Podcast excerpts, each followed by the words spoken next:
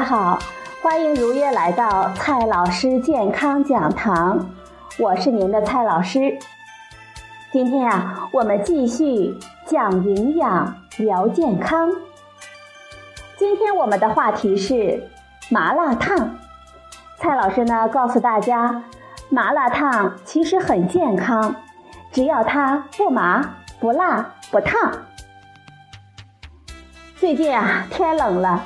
我呢就想吃点热乎的麻辣烫，作为遍布大街小巷的人气食物之一，真是让人又爱又恨。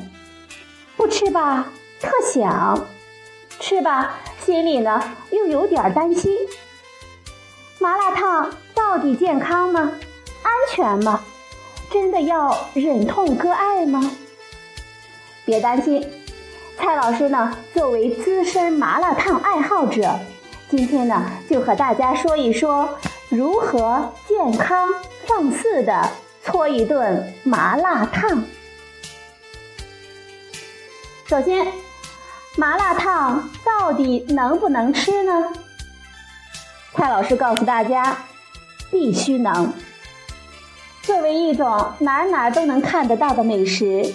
麻辣烫其实很简单，很实在。一锅沸腾着的高汤，或者是麻辣汤，各种蔬菜、豆腐、肉片、丸子，想吃啥呢就选啥，暖乎乎的一大碗。想想呢，就觉得好适合冬天。麻辣烫就是加了调料的水煮菜，当然是可以吃了。但是。还有好多不好的传闻，是真的吗？麻辣烫呢确实好吃，但是炸鸡还长得美呢。有这么多的传说，麻辣烫用的食材差，放了罂粟壳，还有啊陈年老汤一直不换，还有细菌虫呢。在这些传言中，除了细菌虫，绝对是个杜撰。因为呢，根本就没有这个物种，其他的问题确实有可能存在。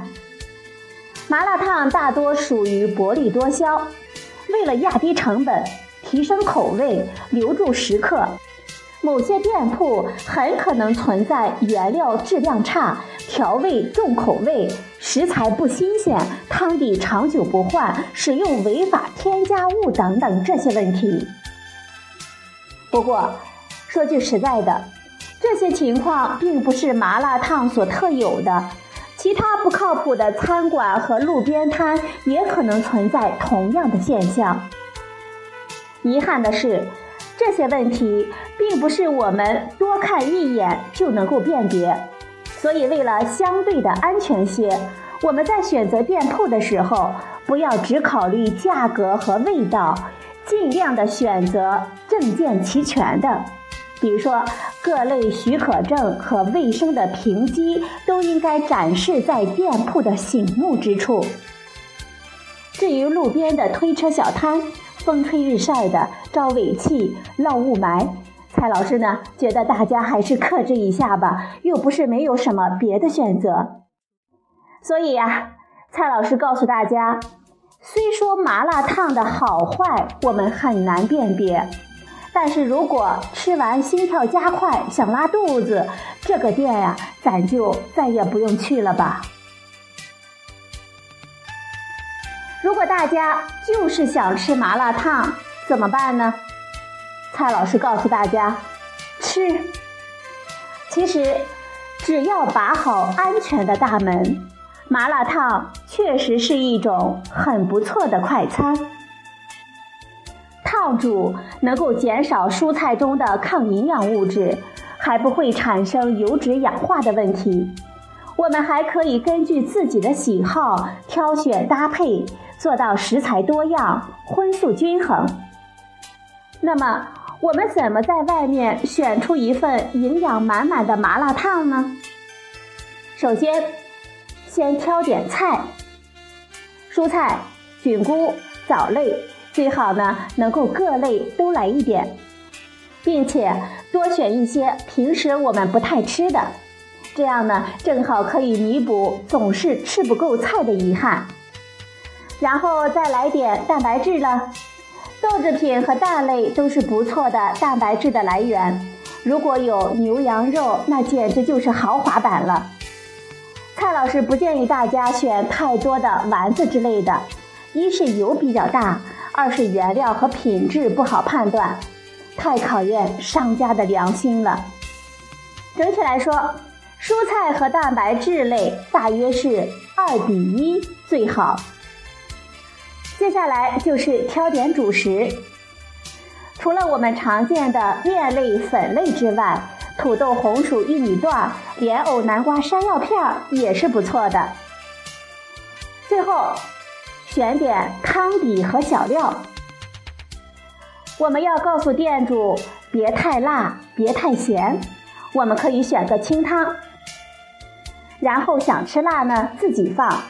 如果觉得不够香，还可以加一点芝麻酱、蒜汁小料、醋之类的来调味。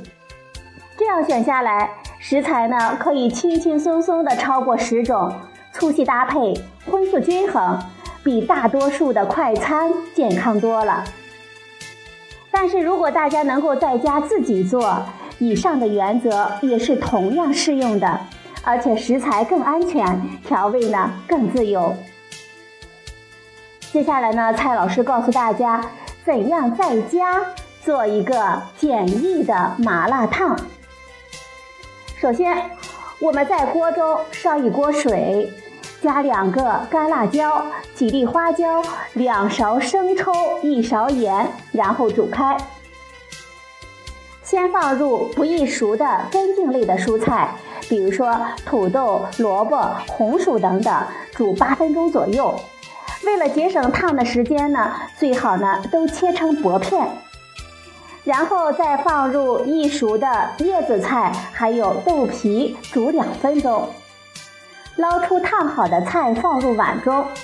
芝麻酱加入锅里烫菜的水，搅拌成糊，再加入适量的盐拌匀，浇在菜上。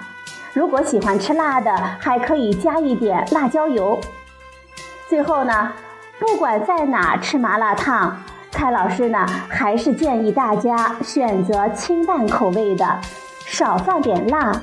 烫好的食材也要凉一凉再吃，这样呢就可以做到不麻、不辣、不烫，真是完美。